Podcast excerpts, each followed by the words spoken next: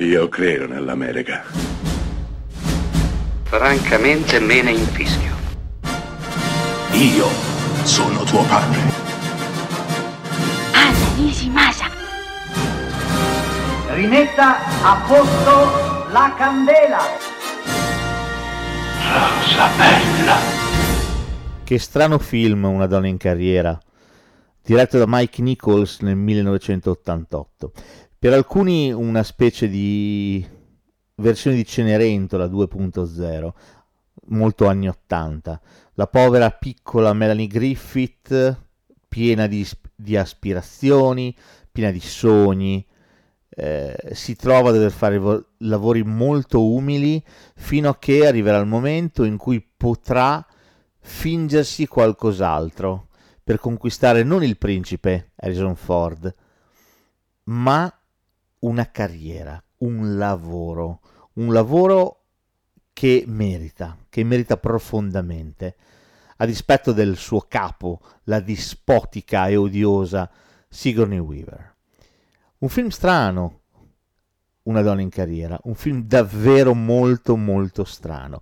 Il principe azzurro c'è, come no, è John Ford, mai così stralunato, mai così eh, inconsapevole di tutto quello che gli sta capitando attorno. C'è Cenerentola, Melanie Griffith, eh, determinata a perseguire il suo sogno eh, nonostante i suoi capelli cotonatissimi. E poi c'è la strega cattiva, c'è la matrigna, cioè Sigourney Weaver, Eh, con tanto di, di gamba ingessata e umorismo tagliente. Eh, non manca ovviamente la spalla comica, Joan Cusack, autrice di una delle battute più, più celeberrime del cinema, te, me, molti la, la ricorderanno assolutamente. Ehm... Ripeto, che film molto strano, Una donna in carriera. È una favola, è una favola contemporaneamente una favola estremamente amara.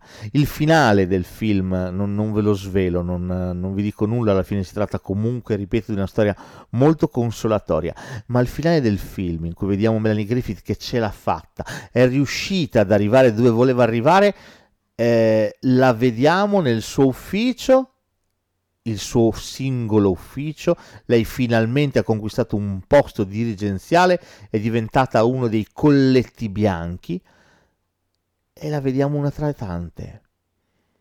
L'inquadratura si allarga, si allontana sempre di più, il suo ufficio diventa sempre più piccolo, in un palazzo che diventa sempre più piccolo insieme a tanti altri palazzi, di una città che diventa sempre più piccola dall'alto.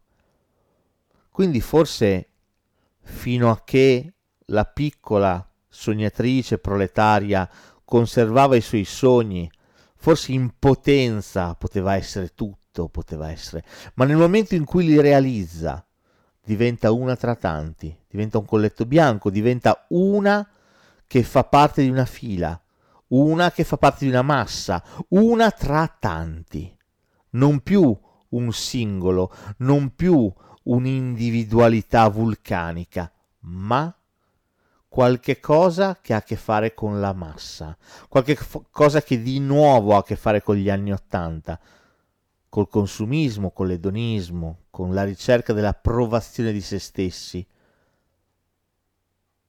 Che strano film, Una donna in carriera. E che bella la canzone di Carly Simon, Let the River Run, che le valse l'Oscar come miglior canzone agli Oscar di quegli anni. Bellissimo, strano, stranissimo film, Una donna in carriera. E ripeto, che bella.